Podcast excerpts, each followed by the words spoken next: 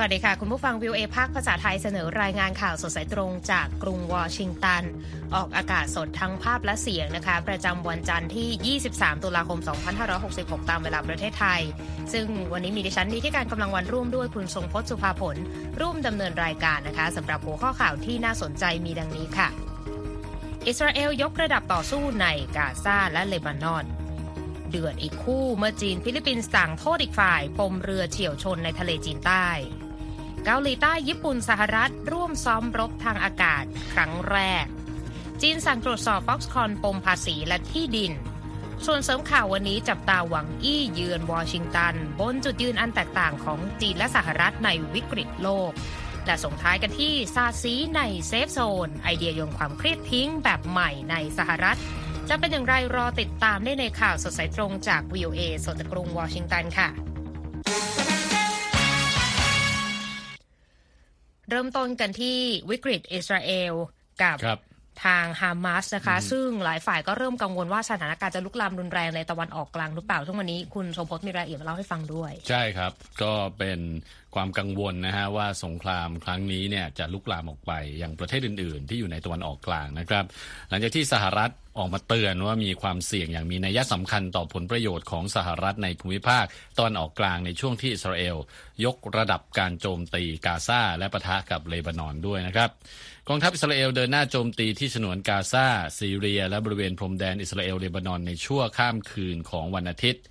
กระทรวงสาธารณสุขกาซาระบุว่ามีชาวปาเลสไตน์ 266 คน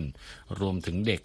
117 คน เสียชีวิตจากการโจมตีทางอากาศของอิสราเอล ในกาซาในช่วง 24 ชั่วโมงที่ผ่านมานะครับค่ะส่วนที่ซีเรียนะฮะมีรายงานว่าขีปนาวุธของอิสราเอลถล่มสนามบินดามัสกัสและอเลปโป ในช่วงเช้าวันอาทิตย์ทำให้ทั้งสองสนามบินต้องหยุดให้บริการ และมีเจ้าหน้าที่สนามบินเสียชีวิต 2 คน ตามการเปิดเผยของสื่อทางการซีเรียนะครับ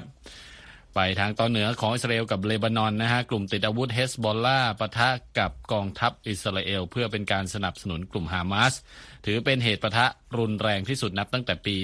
2006ซึ่งเป็นช่วงที่ความรุนแรงบริเวณพรมแดนยกระดับขึ้นนะครับ ทางอิสราเอลประกาศในวันอาทิตย์ให้เพิ่มการอพยพประชาชน 14 พื้นที่ใกล้กับเลบานอนและซีเรียแล้ว ทางนายกรัฐมนตรีของชาวปาเลสไตน์นะครับ เรียกร้องประชาคม โลกให้สร้างแนวหน้าเพื่อหยุดยั้งการโจมตีของอิสราเอลต่อกาซาและเปิดทางให้ความช่วยเหลือที่จำเป็น เข้าถึงพื้นที่ประสบภัย ทางด้านรัฐมนตรีกลาโหมสหรัฐนะครับ ลอยออสติน และรัฐมนตรีต่างประเทศแอนโทนีบริงเคนให้สัมภาษณ์เมื่อวันอาทิตย์ว่าสหรัฐมีความกังวลว่าสงครามอิสราเอลกับฮามาสจะขยายวงกว้างในตะวันออกกลาง อย่างมีนัยยะสำคัญนะครับ และว่าสหรัฐมีสิทธิ์ที่จะปกป้องตนเอง และจะไม่ลังเลที่จะตอบโต้เพื่อปกป้องพลเมืองของสหรัฐ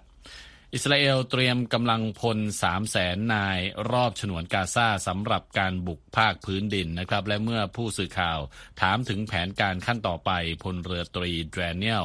ฮากาลีโฆษกกองทัพอิสราเอลกล่าวว่าอิสราเอลจะยกระดับการโจมตีทางตอนเหนือของกาซาเพื่อเตรียมการสำหรับขั้นต่อไปของสงครามด้วยนะครับคุณอิทธิการ ค่ะ และเมื่อวันเสาร์นะคะ มีการประชุมสุดยอดว่าด้วยความขัดแย้งอิสราเอลฮามาส แต่ปรากฏว่าประสบกับความล้มเหลวค่ะในการบรรลุข้อตกลงในการควบคุมความรุนแรงของสงคราม ไม่ให้ลุกลามไปทั่วตะวันออกกลางนะคะเพราะว่าผู้นำชาติอาหรับก็ออกมาประนามการโจมตีอิสราเอลต่อกาซาซึ่งฆ่าชีวิตผู้คนกว่า 4,000 คนในกาซา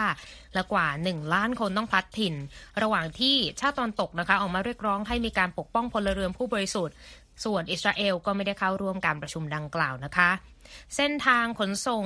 ข้ามพรมแดนราฟาของอียิปต์ไปยังฉนวนกาซาตอนนี้ มีการเปิดให้เข้าออกได้แล้วนะคะ เมื่อวันเสาร์เป็นครั้งแรกค่ะ นับตั้งแต่สงครามอิสราเอลฮามาสปะทุขึ้นเมื่อ 7 ตุลาคม โดยมีขบวน รถบรรทุกขนส่งอาหารน้ำยารักษาโรคและสิ่งของจำเป็น ไปให้กับผู้คนในกาซานะคะ ตอนนี้ก็เข้าถึงไปแล้ว 17 คันเมื่อวันอาทิตย์อืมคุณสมครับพศและก็ยังมีอีก 20 คันที่จะเข้าถึงพื้นที่ในกาซาในวันจันทร์นะคะ แต่ว่าทางการปาเลสไตน์ออกมาแสดงความผิดหวัง บอกว่ากาซาไม่ได้รับเชื้อเพลิงเพิ่มเติม อันนี้ก็เป็นข้อกังวลของทางการปาเลสไตน์นะคะ อีกครับเรื่องหนึ่งคือประเด็นการ ชุมนุมใช่ประท้วงที่เกิดขึ้นทั่วโลกตอนนี้ใช่ก็ยังมีการเคลื่อนไหวอยู่ ก็ต้องบอกว่าลุกลามออกไปแล้วนะครับสำหรับเรื่องของการชุมนุมประท้วงนะฮะทางกรุงเบอร์ลินนะครับเยอรมนีและกรุงลอนดอนอังกฤษเนี่ยมีผู้คนออกมารวมตัวในวันอาทิตย์เพื่อต่อต้านการเหยียดชาวยิว และสนับสนุนอิสราเอลนะครับในระหว่างที่การเดินขบวนเพื่อสนับสนุนปาเลสไตน์ก็ดำเนินต่อไปในหลายพื้นที่ทั่วโลกด้วย ผู้ชุมนุมบางส่วนนะครับปักหลักด้านหน้าประตูบรันเดนบวก พร้อมถือธงชาติอิสราเอล หรือโปสเตอร์พร้อมภาพของผู้ที่ถูกจับกลุ่มไปกว่า 200 คนโดยกลุ่มฮามาส ส่วนที่กรุงลอนดอนมีการชุมนุมที่จตุรัสทราฟาลกาเพื่อกดดันให้กลุ่มฮามาสปล่อยตัวประกันเช่นกันนะครับ ความขัดแย้งระหว่างอิสราเอลกับกลุ่มฮามาสสร้างความตึงเครียดไปทั่วโลกทำให้ชุมชนชาวยิวและชาวมุสลิมเผชิญกับภัยคุกคาม ทางการอังกฤษระบุว่ามีรายงานคดีที่เกี่ยวข้องกับการต่อต้านชาวยิวเพิ่มขึ้น 13 เท่า ในเดือนตุลาคมนะครับ ขณะที่คดีอาชญากรรมจากความเกลียดชังชาวมุสลิมก็เพิ่มขึ้นเป็นเท่าตัวเช่นกัน การชุมนุมที่อังกฤษและเยอรมนีเมื่อวันอาทิตย์นั้นมีขึ้นหนึ่งวัน หลังจากที่ผู้ชุมนุมสนับสนุนชาวปาเลสไตน์ประมาณ1 0 0 0 0แสนคน ออกมาเดินขบวนทั่วกรุงลอนดอนนะครับเพื่อเรียกร้องให้อิสราเอลยุติการโจมตีกาซาเช่นเดียวกับในหลายพื้นที่ทั่วยุโรปเมื่อวันเสาร์ทั้งที่อิตาลีสเปน ฝรั่งเศสเยอรมนีเยอรมนี ตุรกีคอสโวออสเตรเลีย รวมไปถึงที่นครลอสแอนเจลิสและและนครฮิวสตันในสหรัฐด้วยนะครับ ส่วนที่กรุงซาราเยโวที่บอสเนียนะครับ ก็มีผู้ผู้คนออกมาแสดงความเป็นหนึ่งเดียวกับชาวปาเลสไตน์ในกาซาและที่กรุงกัวลาลัมเปอร์ของมาเลเซียนะครับ ผู้คนประมาณ 3,000 คนออกมาชุมนุม Freedom for Palestine เพื่อสนับสนุนชาวปาเลสไตน์แล้วก็มีการจัดการรวมตัวสวดมนต์ด้านหน้าสถานทูตสหรัฐในมาเลเซีย เพื่อกดดันสหรัฐที่สนับสนุนอิสราเอลด้วย ทางการในกาซาบอกนะครับว่ามีผู้เสียชีวิตกว่า 4,000 คน 4,600 คนนะครับนับตั้งแต่สงครามอิสราเอลฮามาสปะทุขึ้น ส่วนอิสราเอลบอกว่ามีผู้เสียชีวิตมากกว่า 1,400 คนในอิสราเอลครับ ค่ะ จากฝั่งตะวันออกกลางนะคะ เดี๋ยวขยับกลับมาที่ฟากฝั่งเอเชีย โดยเฉพาะพิกัดในทะเลจีนใต้นะคะ กลับมาตึงเครียดอีกครั้ง โดยเฉพาะคู่กรณีอย่างจีนกับฟิลิปปินส์นะคะก็มีประเด็นกันอีกครั้งหนึ่งเพราะว่าทางจีนและฟิลิปปินส์ก็กล่าวโทษกันไปมาค่ะ เกี่ยวกับประเด็นของเรือทั้งสองประเทศ ที่เฉี่ยวชนกันบริเวณน่านน้ำพิพาทในทะเลจีนใต้นะคะ หลังจากกองเรือของจีนนั้น ปิดทางเรือเสบียงของกองทัพฟิลิปปินส์ไปเมื่อวันอาทิตย์นะคะรอยเตอร์รายงานว่าจีนและฟิลิปปินส์มีการเผชิญหน้าระหว่างกันในทะเลจีนใต้หลายต่อหลายครั้งค่ะในช่วงไม่กี่เดือนมานี้โดยเฉพาะในพื้นที่ใกล้กับบริเวณแนวสันดอนสการ์โบโรห์โชลที่เป็นส่วนหนึ่งของหมู่เกาะสแปรตลีย์ในทะเลจีนใต้นะคะหนึ่งในพื้นที่ที่มีความขัดแย้งมากที่สุดในเอเชียเลยก็ว่าได้ การเผชิญหน้ากันครั้งนี้นะคะเกิดขึ้นเมื่อฝั่งฟิลิปปินส์ส่งเรือขนเสบียงไปให้กับทหารที่ประจำการในเรือรบสมัยสงครามโลกครั้งที่2เปียพีเซรามาดเรที่ปักหลักอยู่บริเวณสันดอนดังกล่าว ทางยามชายฝั่งของจีนจึงส่งเรือเข้าไปปิดกั้นภารกิจการเติมเสบียงของทางฟิลิปปินส์ทันที เมื่อช่วงเช้าวันอาทิตย์ค่ะ ทางการฟิลิปปินส์ระบุว่าเหตุเรือเฉี่ยวชนเมื่อวันอาทิตย์เกิดขึ้นระหว่างภารกิจจัดส่งเสบียงที่ทำเป็นปกติโดยกองทัพ และก็มีอีกเหตุการณ์หนึ่งในภารกิจเดียวกันนี้ที่ฟิลิปปินส์ระบุว่าถ้าเรือยามชายฝั่ง ถูกเรือติดอาวุธของจีนเข้าชน ซึ่งการกระทำเหล่านี้ของยามชายฝั่งจีน ถือว่ากระทบต่อความปลอดภัยของลูกเรือฟิลิปปินส์ทางเจ้าหน้าที่ยามชายฝั่งจีนค่ะบอกว่ามีการเฉี่ยวชนเล็กน้อยระหว่างเรือของตนกับเรือฟิลิปปินส์ระหว่างที่ยามชายฝั่งจีนมีความชอบธรรมในการปิดทางเดินเรือฟิลิปปินส์ในการขนส่งวัสดุก่อสร้างที่ผิดกฎหมาย ไปยังเรือรบของฟิลิปปินส์นะคะ ทางรัฐบาลกรุงมะนิลาตอบโต้ค่ะด้วยการประณามในระดับที่รุนแรงที่สุดต่อการปิดกั้นที่อันตรายของเรือจีน โดยกองกำลังเฉพาะกิจของฟิลิปปินส์ตะวันตก มีการระบุในแถลงการณ์ว่าการกระทำที่อันตราย ขาดความรับผิดชอบ และผิดกฎหมายของจีน ถือเป็นการละเมิดอธิปไตย สิทธิ และขอบเขตอำนาจของฟิลิปปินส์นะคะ แต่ว่ายามชายฝั่งจีนก็ระบุในแถลงการณ์อีกเช่นกัน ว่าเรือฟิลิปปินส์เพิกเฉยต่อคำเตือนหลายครั้งของฝั่งจีน และข้ามผ่านส่วนหัวเรือของจีนและจงใจยั่วยุให้เกิดการชนกัน โดยบอกว่า พฤติกรรมของฟิลิปปินส์ละเมิดกฎระเบียบระหว่างประเทศในการหลีกเลี่ยงการชนกันทางทะเล และคุกคามความปลอดภัยในการเดินเรือของจีนนะคะ ที่ผ่านมารัฐบาลปักกิ่งได้อ้างสิทธิ์เหนือพื้นที่ทะเลจีนใต้เกือบทั้งหมดค่ะรวมถึงพื้นที่เศรษฐกิจ ที่ครอบคลุมบรูไนอินโดนีเซียมาเลเซีย ฟิลิปปินส์และเวียดนามและในปี 2016 นะคะศาลอนุญาอนุญาโตตุลาการถาวรระหว่างประเทศระบุว่าคำกล่าวอ้างของจีนนั้นไม่มีหลักฐานนะคะ ในวันอาทิตย์กระทรวงการต่างประเทศจีนออกมาเคลื่อนไหวนะคะระบุว่าจีนยังคงรักษาความอดทนอดกลั้นอย่างมาก ต่อประเด็นที่เกิดขึ้นนี้นะคะ แล้วก็บอกว่าจะยังเดินหน้าใช้มาตรการที่จำเป็น ทั้งในประเทศและต่างประเทศค่ะ เพื่อปกป้องอธิปไตยในดินแดนของตน แล้วก็มีท่าทีจากนานาประเทศด้วยนะคะ คุณทรงพจน์สหรัฐก็แสดงการสนับสนุนฟิลิปปินส์และประณามการขัดขวางภารกิจเสริมกำลังทางกฎหมายของฟิลิปปินส์นะคะ ขณะที่แคนาดาและญี่ปุ่นนะคะ ก็มีการเคลื่อนไหวสนับสนุนและแสดงความกังวลกับเหตุการณ์เผชิญหน้าดังกล่าวด้วยเช่นกันนะคะ ครับ เกี่ยวเนื่องกับจีนค่ะ แต่ว่าจะกลับมาที่สหรัฐแล้ว เพราะว่ารัฐมนตรีว่าการกระทรวงการต่างประเทศของจีนนะคะ มีแผนที่จะเดินทางเยือนกรุงวอชิงตันในเดือนนี้ เพื่อที่จะหารือในหลายประเด็นกับทางเจ้าหน้าที่ของอเมริกันนะคะ ท่ามกลางจุดยืนที่แตกต่างกันของสองประเทศ ตั้งแต่ประเด็นสงครามความขัดแย้งในยูเครนนะคะ ความขัดแย้งของอิสราเอลและฮามาสก็เป็นประเด็นใหม่ที่ต้องมีการถกเถียงกันด้วยและคุณทรงพจน์มีรายละเอียดมาเล่าให้ฟังค่ะ ใช่ครับ ก็ต้องบอกว่าตอนนี้เนี่ยจุดร้อนๆเนี่ยหลายจุดนะฮะของโลกทั้งยูเครน ทั้งตัวนออกกลาง และตอนนี้ที่คุณนิติการเพิ่งรายงานไปก็คือทะเลจีนใต้ก็มีการกระทบกระทั่งกันด้วย ดังนั้นเนี่ยอันนี้เป็นประเด็นทั้งหมดนะฮะที่รัฐมนตรีว่าการกระทรวงการต่างประเทศจีน หวังอี้ ที่จะมาเยือนสหรัฐเยือนกรุงวอชิงตันในภายในเดือนนี้เนี่ยจะนำมาหารือกับเจ้าหน้าที่ระดับสูงของอเมริกานะครับ ยังรวมถึงเรื่องของการป้องกันความขัดแย้งทางทหารที่อาจเกิดจากอุบัติเหตุทางอากาศด้วย หลังจากที่กระทรวงกลาโหมสหรัฐมีรายงานว่า พบเครื่องบินทหารของจีนกระทำการสุ่มเสี่ยงและอันตราย เพิ่มขึ้นในช่วง 2 ปีที่ผ่านมานะครับยังมีเรื่องของปัญหาการระบาดของยาเฟนทานิลในอเมริกาด้วยนี่ก็เป็นประเด็นสำคัญด้วย เมื่อวันพระสบดีนะครับประธานาธิบดีจีนสีจิ้นผิงออกมากล่าวถึงสงคราม ระหว่างอิสราเอลกับกลุ่มฮามาสในฉนวนกาซา เป็นครั้งแรกนะครับคุณนิติการ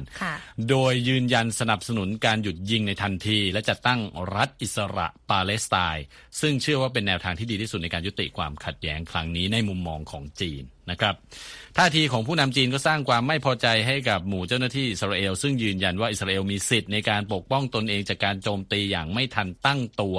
ของกลุ่มฮามาสเมื่อวันที่ 7 ตุลาคม สังหารผู้คนกว่า 1,400 คน ทางภาคใต้ของอิสราเอล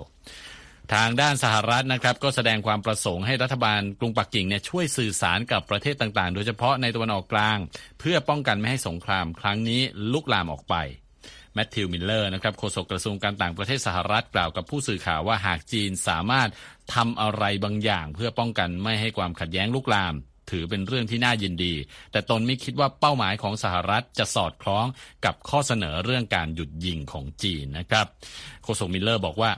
เราคิดว่าขณะนี้การไกล่เกลี่ยกับฮามาสไม่ใช่แนวทางที่เหมาะสม ที่ผ่านมานะครับ จีนไม่ได้จัดว่ากลุ่มฮามาสนั้นเป็นกลุ่มก่อการร้าย แต่เป็นผู้แทนอยากถูกต้องของชาวปาเลสไตน์ในฉนวนกาซาซึ่งต่างจากชาติตะวันตก ที่บอกว่ากลุ่มฮามาสเป็นกลุ่มก่อการร้ายค่ะนอกจากเรื่องจุดยืนในสงครามที่ต่างกันแล้วนะครับ คาดว่าผู้แทนของสหรัฐกับจีนจะหารือกันเรื่องปัญหาการระบาดของยา เฟนทานิลในสหรัฐด้วยนะครับ โดยเมื่อต้นเดือนนี้นะครับ สว.ชัค ชูเมอร์ผู้นำพรรคเดโมแครตในวุฒิสภาสหรัฐเดินทางเยือนกรุงปักกิ่ง และได้พบหารือกับประธานาธิบดีสีจิ้นผิง ในประเด็นที่เกี่ยวกับยาเฟนทานิลที่ว่านี้ด้วยนะครับ ก็เป็นยาแก้ปวดที่มีส่วนผสมของฝิ่นนะครับ แล้วก็ทำให้เกิดปัญหาการระบาดแล้วก็เสพติดในหมู่ประชาชนอเมริกันจำนวนมาก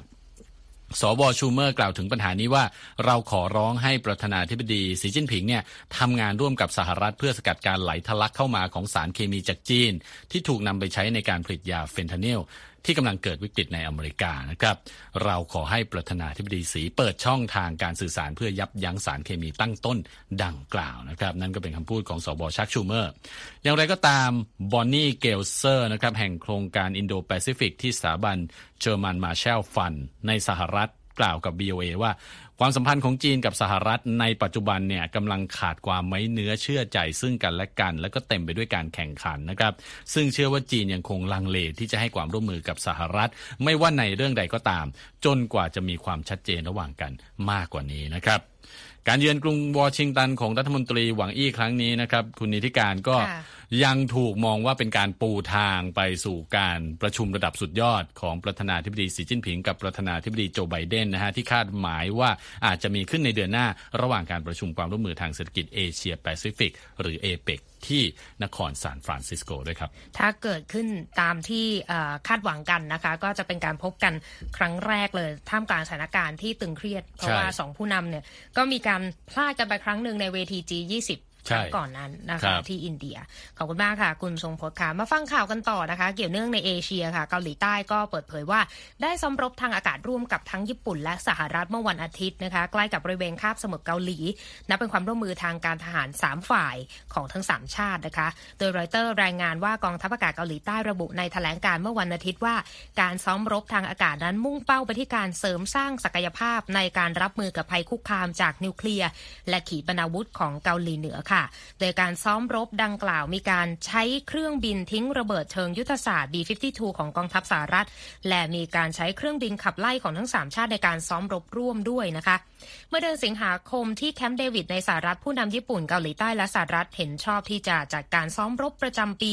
ร่วมกันของทั้ง 3 ประเทศนะคะ และมีการจัดตั้งสายด่วนระหว่างกัน เพื่อที่จะใช้ในการสื่อสารในช่วงเวลาวิกฤตต่าง ๆ ด้วยสำหรับการซ้อมรบทางอากาศเมื่อวันอาทิตย์นะคะ ก็เป็นความพยายามล่าสุดของรัฐบาลกรุงวอชิงตันค่ะ ที่จะกระชับความสัมพันธ์ท่ามกลางความตึงเครียดจากเกาหลีเหนือ และอิทธิพลของจีนในภูมิภาคนะคะ และในวันอาทิตย์เช่นเดียวกันคุณทรงพจน์กองทัพเรือเกาหลีใต้และสหรัฐได้เสร็จสิ้นการซ้อมรบต่อต้านเรือดำน้ำในชื่อ Silent Shark นะคะ ตามการเปิดเผยของกองทัพเรือเกาหลีใต้ค่ะ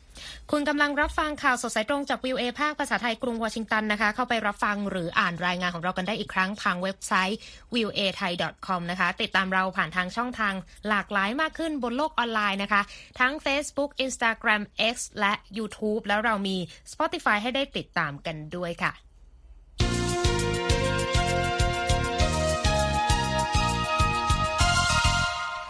มาดูเรื่องราวที่เกี่ยวข้องกับ ธุรกิจกันสั้น ๆนะคะ คุณทรงพจน์ ใช่ครับ ก็เป็นสำนักข่าวรอยเตอร์สนะครับ รายงานโดยอ้างข้อมูลของสื่อ Global Times ของทางการจีนที่เปิดเผยเมื่อวันอาทิตย์นะครับ ว่าบริษัท Foxconn ของไต้หวัน ซึ่งเป็นผู้ผลิตโทรศัพท์มือถือ iPhone ให้กับบริษัท Apple นั้นเผชิญกับการตรวจสอบด้านภาษีในประเทศจีนนะครับ เนื่องจากต้องสงสัยว่าละเมิดกฎหมายและข้อบังคับนะครับ นอกจากนี้กระทรวงทรัพยากรธรรมชาติจีนยังได้เข้าตรวจสอบที่ดินที่บริษัท Foxconn ใช้ในมณฑลเหอหนาน เหอเปย รวมถึงพื้นที่อื่นในจีนด้วย แต่ก็ไม่ได้ลงรายละเอียดเรื่องการสอบสวนและกรอบเวลาในการตรวจสอบนี้นะครับบริษัท Foxconn ออกแถลงการโดยไม่กล่าวถึงข้อกล่าวหาเหล่านั้น โดยบอกว่าบริษัทจะให้ความร่วมมือกับทางการจีนในภาคส่วนที่เกี่ยวข้อง และบริษัทยึดถือการปฏิบัติตามกฎหมายและข้อบังคับในทุกประเทศทั่วโลกที่บริษัทดำเนินธุรกิจ เป็นหลักการพื้นฐานขององค์กรนะครับจางเหวินเชิงจากไต้หวัน Research Institute แห่งเซียเหมิน University ระบุกับสื่อ Global Times ด้วยนะครับว่า การตรวจสอบทางบัญชีกับบริษัทย่อย และการใช้ที่ดินในจีนนั้นเป็นขั้นตอนปกติ และสามารถบังคับใช้กับบริษัทที่ทางการจีนต้องสงสัยว่าละเมิดกฎหมายและมาตรการของทางการจีนครับ ค่ะ ไปกันที่เรื่องราวของโรคระบาดกันบ้างนะคะ มีช่วงหนึ่งเราก็กังวลเรื่องของไวรัสซิก้า ล่าสุดนะคะนักวิจัยอเมริกันได้เริ่มต้น การให้อาสาสมัครรับเชื้อไวรัสตัวนี้ ซึ่งเป็นหนึ่งในขั้นตอนของการศึกษาโรคชนิดนี้ รวมถึงการพัฒนาหนทางในการรักษาโรค รวมทั้งการพัฒนาวัคซีนด้วยนะคะ การศึกษาที่รู้จักกันในชื่อว่าโมเดลการติดเชื้อแบบควบคุมในมนุษย์ เป็นที่ถกเถียงกันอย่างหนักในวงการวิทยาศาสตร์ค่ะ เนื่องจากว่าไวรัสซิก้านั้นมีความเสี่ยงกับผู้ที่เข้าร่วมและก็เป็นโรคที่ยังไม่มีการรักษาได้นะคะ แต่ทางหน่วยงานกำกับดูแลของสหรัฐและองค์การอนามัยโลกก็ออกมารับรองโมเดลการทดสอบนี้นะคะ ซึ่งพัฒนาโดยทีมวิจัยจาก Johns Hopkins Bloomberg School of Public Health ว่ามีความปลอดภัยและมีความสำคัญทางวิทยาศาสตร์ ในการศึกษาครั้งนี้นะคะ เขาก็จะใช้วิธีคือนำไวรัสซิก้าสองสายพันธุ์มาทดสอบกับอาสาสมัครหญิง 20 คน ที่ไม่ได้ตั้งครรภ์หรือให้นมบุตร และในการทดสอบขั้นต่อไปก็คือ จะนำไปทดสอบกับอาสาสมัครชายค่ะคุณทรงพจน์เพราะว่าไวรัสชนิดนี้สามารถแพร่เชื้อผ่านการมีเพศสัมพันธ์ได้นั่นเองนะคะ คือไวรัสซิก้าเป็นไวรัสที่มียุงเป็นพาหะนำโรค แต่ว่าคนที่ติดเชื้อเนี่ยมักจะไม่มีอาการรุนแรงหรือไม่แสดงอาการ แต่ว่าในการระบาดครั้งใหญ่เมื่อปี 2015 และ 2016 นั้น ไวรัสซิก้าเนี่ยเป็นอันตรายต่อสตรีมีครรภ์และอาจทำให้ทารกมีภาวะพิการโดยกำเนิด อย่างเช่น ภาวะศีรษะเล็กนั่นเอง จนถึงเวลานี้ยังไม่มีวัคซีน หรือว่าแนวทางการรักษา ไวรัสชนิดนี้ได้นะคะ แล้วก็การระบาดใหญ่ในทวีปอเมริกาก็จบลงไป ก่อนที่จะมีการพัฒนาวัคซีนขึ้นมาได้ทัน ปีที่แล้วนี่มีคนติดในทวีปอเมริกาอยู่ที่ราว 40,000 รายเท่านั้นเองนะคะ ซึ่งทางองค์การอนามัยโลกก็บอกว่า ยังไม่ดิ้งนอนใจ เพราะว่าเรายังไม่รู้ว่ารูปแบบการแพร่ระบาดเนี่ยจะเป็นอย่างไร และแนวทางการรักษารวมถึงวัคซีนก็ยังไม่ได้ถือกำเนิดด้วย และสิ่งที่ต้องกังวลต่อไปนะคุณทรงพจน์ ก็คือเรื่องของการเปลี่ยนแปลงสภาพภูมิอากาศผิดธรรมชาตินี่แหละที่จะมีแนวโน้มเป็นปัจจัยที่กระตุ้นให้การระบาดของไวรัสชนิดนี้รุนแรงขึ้น ตอนนี้ก็เจอแล้วนะคะใน 91 ประเทศทั่วโลกแล้วค่ะ ครับ ค่ะ คุณกำลังรับฟังข่าวสดสายตรงจากวิวเอภาคภาษาไทย กรุงวอชิงตันค่ะ Voice of America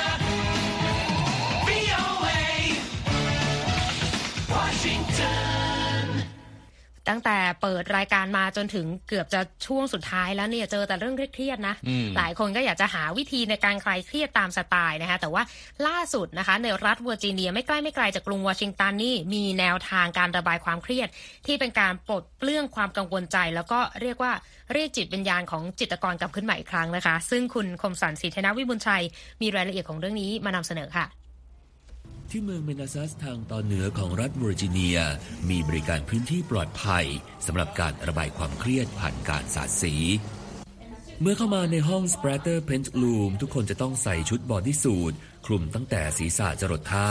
สวมแว่นตาป้องกัน ก่อนที่จะละเลงสีที่ชอบ ลงบนผ้าใบขนาด 16คูณ20 นิ้ว แม้ว่าผู้ใช้บริการอาจจะเลือกสีตามตัว แต่เชื่อว่าทุกคนจะได้รับประสบการณ์ที่สร้างสรรค์ไม่เหมือนใคร และสำคัญที่สุดก็คือได้ระบายความเครียดที่อยู่ภายในออกมา You can use it still as stress relief but it's just a safe space ราเชลเบลลี่ผู้จัดการ Spratter Paint Room กล่าวว่า คุณสามารถใช้มันเพื่อคลายเครียด มันเป็นแค่พื้นที่ปลอดภัย ที่จะละเลงสีไปตรงไหนก็ได้ หลังสวมชุดและแว่นตาป้องกันเหล่าจิตรกรที่พร้อมจะระบายความเครียดจะได้รับสีจำนวน 6 ขวด พร้อมด้วยถ้วยหนึ่งใบสำหรับผสมสี พวกเขามีเวลาทั้งหมด 1 ชั่วโมงภายในห้อง โดยที่จะสามารถสาด ป้าย หรือละเลงสีอย่างไรก็ได้ตามใจชอบ Some people have the Jackson Pollock's influence Some people have the Mark Rothko เดนเวอร์ มาติเนส พนักงานของ Spratter Paint Room เผยว่าได้เห็นถึงศิลปะภายใต้สีที่เลอะเทอะเหล่านี้ โดยยกตัวอย่างผู้มาใช้บริการบางรายได้รับอิทธิพลการละเลงสี จากจิตรกรชื่อดังระดับโลก ห้องละเลงสีนี้นะครับเหมาะทั้งสำหรับผู้ที่ต้องการระบายความเครียด หรือพลังงานด้านลบในจิตใจ รวมไปถึงบางรายอาจใช้เป็นพื้นที่ในการรังสรรค์งานศิลปะที่ไร้ข้อจำกัด I mixed some colors I got a great orange a great light blue เกรกเพอร์รี่ผู้ที่อาศัยอยู่ในพื้นที่และมาใช้บริการเป็นครั้งแรกเล่าว่าได้ผสมสีส้มและสีฟ้าอ่อน เธออยากจะสะบัดสีเป็นวงไปรอบๆฟาดสีลงบนพื้นห้อง หรือแม้กระทั่งใช้เทคนิคอื่นๆแต่สิ่งนี้คืองานศิลปะแบบนามธรรมที่เกิดขึ้นในปัจจุบัน for this moment ตามรายงานชี้ว่าผู้มาใช้บริการนี้มีตั้งแต่กลุ่มเด็กเล็กไปจนถึงกลุ่มผู้สูงอายุ And we have some people come for the corporate groups that just want to make something together เบลลี่ผู้จัดการยังกล่าวเสริมว่าเรามีลูกค้าที่เป็นกลุ่มผู้ร่วมงาน ที่ต้องการหากิจกรรมบางอย่างทำร่วมกัน ในลักษณะเพื่อกระชับความสัมพันธ์ภายในทีม I liked the freedom of getting messy prior to this I was บรูคบาชีมาทำกิจกรรมนี้พร้อมกับเพื่อนร่วมงาน โดยอธิบายว่าชอบความอิสระที่จะทำเลอะเทอะอย่างไรก็ได้ เมื่อสักครู่นี้เปื้อนสีไปทั้งตัว ได้มีโอกาสเอามือจุ่มลงไปในสี สาดสี และสร้างงานศิลป์พร้อมกับเพื่อนในทีม มันเป็นอะไรที่เข้าท่า นอกจากนี้ Spratter Paint Room ยังให้บริการชั้นเรียนการปั้นและลงสีเครื่องปั้นดินเผาอีกด้วย ทั้งหมดนี้เพื่อมอบพื้นที่ปลอดภัยสำหรับการระบายความเครียด ผ่านความคิดสร้างสารรค์ที่เปลี่ยนไปด้วยสีสันอย่างไร้ขอบเขต ผมคมสารสีธนวิบุญชัย VOA รายงาน ขอบคุณมากค่ะ คุณคมสันคะเราสองคนก็ได้ดูบรรยากาศแล้วก็คิดว่าเราไปดูหนังกันดีกว่านะคะ เพราะว่ากิจกรรมค่อนข้างจะจะต้องใช้งานศิลปะกันมากทีเดียว อันนี้เราไปความคิดสร้างสรรค์ใช่ เราไปเสพงานศิลป์ที่เขาผลิตมาให้แล้วดีกว่านะคะสำหรับอันดับหนังทำเงินประจำสัปดาห์ในตลาดหนังสหรัฐนะคะ พลังแห่ง Taylor Swift ก็ยังคงแรงดีไม่มีตกนะคะ แต่ว่ากำลังเจอกับคู่แข่งที่สมน้ำสมเนื้อขึ้นมาหน่อยนะสัปดาห์นี้ เพราะว่า Killers of the Flower Flower Moon นะคะภาพยนตร์เข้าใหม่ของผู้กำกับระดับตำนานมาร์ตินสกอร์เซซีเปิดตัวแรงเป็นอันดับสองนะคะในสัปดาห์แรกที่เข้าฉาย แต่ว่าหนังระเบิดพลังคอนเสิร์ต Taylor Swift The Eras Tour เนี่ยครองอันดับหนึ่งอยู่ทำรายได้ 31 ล้านดอลลาร์นะคะแต่ว่าห่างไกลจากสัปดาห์เปิดตัวที่ยิ่งใหญ่ถึง 92 ล้าน8แสนดอลลาร์เมื่อสัปดาห์ที่แล้วทีเดียวนะคุณทรงพจน์ อันดับ 2 ค่ะ ภาพยนตร์เข้าใหม่อย่างที่บอกไป Killers of the Flower Moon นะคะครับหนังดราม่าฟอร์มยักษ์ ผลงานของมาร์ตินสกอร์เซซีนะคะได้พระเอกคนดีคนเดิมเลโอนาร์โดดิแคปริโอควงนักแสดงรุ่นเก่าโรเบิร์ตเดนิโรค่ะมาวาดลวดลายในภาพยนตร์แนวระทึกขวัญอาชญากรรมอำพราง ในยุคต้นคริสตศตวรรษที่ 1920 คือภาพยนตร์ Killers of the Flower Moon สอบผ่านสำหรับคอหนังนะคะ เขาบอกว่าได้เกรด A- จาก Cinema Score นะคะ เปิดตัวได้รายได้ 23 ล้านดอลลาร์ในสัปดาห์แรกก็เป็นหนังทำรายได้เปิดตัวงดงามอันดับ 3 ของพุ่มกับวัย 80 กรัตนะคะ แต่ว่าทุนสร้างเนี่ย 200 ล้านดอลลาร์นะ ก็ยังถือว่าห่างไกลอยู่สำหรับอ่าค่าย Apple Studio นะคะ อันดับ 3 ค่ะก็เป็นหนังภาคต่อของหมอผีในตำนานค่ะ Exorcist The Believer ทำรายได้6ล้าน4แสนดอลลาร์ในสัปดาห์ที่ 3 ที่เข้าฉายนะคะ ก็เรียกว่ายิงยาวกันไปจนถึงฮาโลวีนกันเลยทีเดียว ส่วนอันดับ 4 ยังเกาะกันไม่ไปไหนนะสำหรับขบวนการฮีโร่สี่ขาน่าเอ็นดู Paw Patrol นะคะ The Mighty Movie เก็บเม็ดเงินต่อที่4ล้าน3แสนดอลลาร์ในสัปดาห์ที่ 4 ที่เข้าฉายนะคะ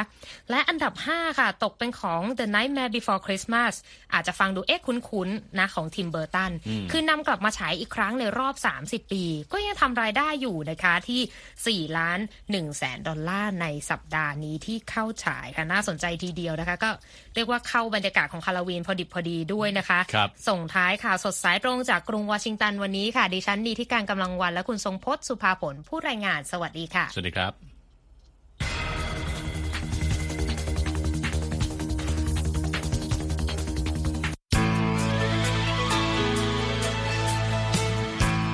ครับและที่จบไปเป็นรายการจาก VOA ภาคภาษาไทย รายงานสดส่งตรงจากกรุงวอชิงตันประเทศสหรัฐ คุณผู้ฟังสามารถติดตามข่าวสารจากทั่วโลกได้ในทุกที่ทุกเวลา ที่เว็บไซต์ voa thai com รวมถึงทุกช่องทางในโซเชียลมีเดีย Facebook YouTube Twitter และ Instagram เริ่มต้นวันด้วยการอัปเดตข่าวสารจากทั่วโลก ผ่านรายการข่าวสดสายตรงจาก VOA ภาคภาษาไทย และสุดสัปดาห์กับ VOA ทั้งยังเรียนรู้เรื่องราวทางวัฒนธรรม และไลฟ์สไตล์ ผ่านรายการภาษาอังกฤษแบบอเมริกันของเรา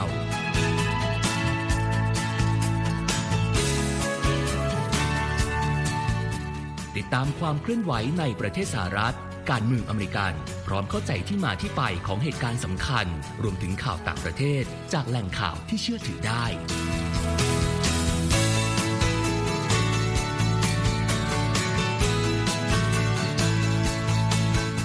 นอกจากนี้ VOA ยังมีบทสัมภาษณ์และคอนเทนต์แบบ Exclusive จากบุคคลที่น่าสนใจหลากหลายวงการ และยังมีเรื่องราวของคนไทยในประเทศสหรัฐอีกด้วย